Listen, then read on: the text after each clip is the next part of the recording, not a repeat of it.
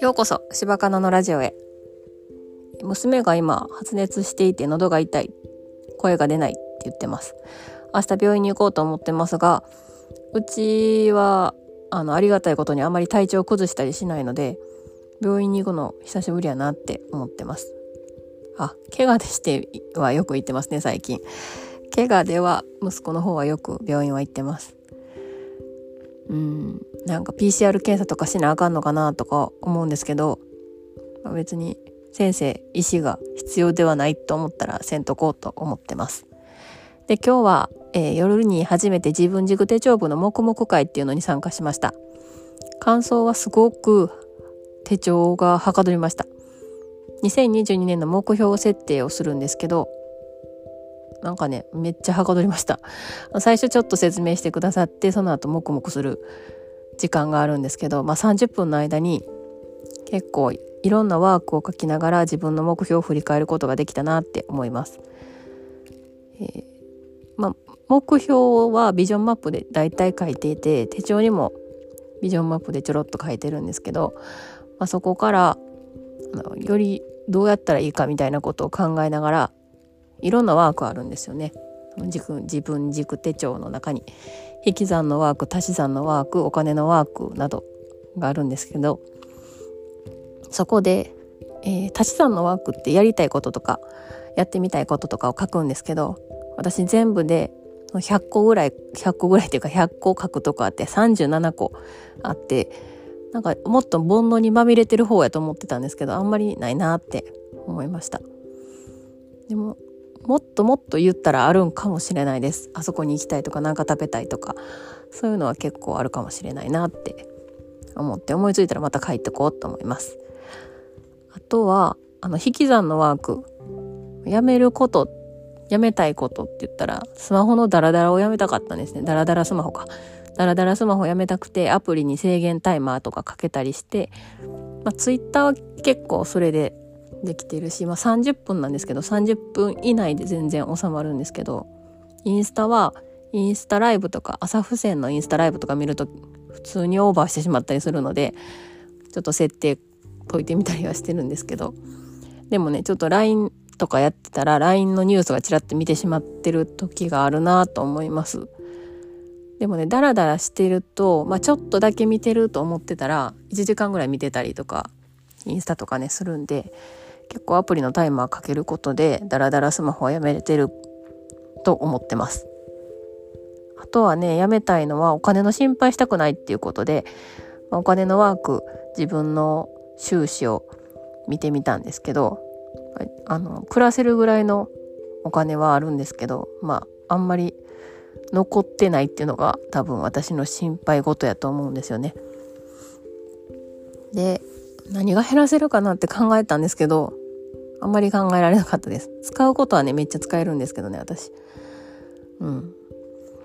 な、で、マインドマップでも書いてるんですよ、お金のこと。なんで、も、またちょっと、組み合わせて書いてみようかなって思います。えー、引き算のワークっていうのもあって、やりたくないことをやめたいことを書くんですけど、まあ、例えば、楽しくない人間関係とか、選択したくないとか、まあ、だらだらスマホとかなんですけど、私は洗濯物畳まないことにしてて前まで畳んで部屋に置いといたんですけどあの息子とか夫はもう全然片付けないんですよねそれでも。なんでだんだんこう溜まっていくからそこがまたぐちゃぐちゃになって畳んだのに。なんでもうそのまま放り込むスタイルにしました下着とかも全部そうすると私もちょっと楽になりました結構やっぱり4人いると各各畳んで片付けてってするとなんか時間かかるしね。あとは洗濯機欲しいなって思ってるんですけど今ね乾かへんし、まあ、8月ぐらいが一番安いので8月ぐらいに買えたらなとは思ってるんですけどなんか半導体がないからもしかしたらあの洗濯機の供給もない少なくなるかもみたいなことを、えー、去年の夏ぐらいに洗濯機見に行った時に言われてちょっとあのえ急いで買わなあかんかなってちょっとちらっと思ってます。壊れたらね結構もう10年ぐらいは使ってるんで寿命は来てるんで買い替え時ではあるんですけどあとは掃除したくないっていうのがあるんですけどルンバを置けるほど段差がない家じゃない。ものすごい段差もあるしものすごいものも置いてあるので全然ルンバを仕込むことができないなと思って毎日掃除はしないからしないしないというかできないというかからあのよく吸う掃除機を買ったんですよね。で、まあ、それで事足りてるんですけど、ま、なんか掃除機かけてたら1時間ぐらいかかるんですよね私。いやそんな広い家ではないんですけどなんかめっちゃ時間かかってたりすることがあります。多分掃除機しながら他の掃除もしてるからやと思うんですけどうんそれもなくしたいなと思って年末に大掃除も外注しようかなと思って調べたらその水回りだけのところで2万4,000円やってうんまあ払えるなと思ったんですけど結局払わずに、まあ、自分でやったりとか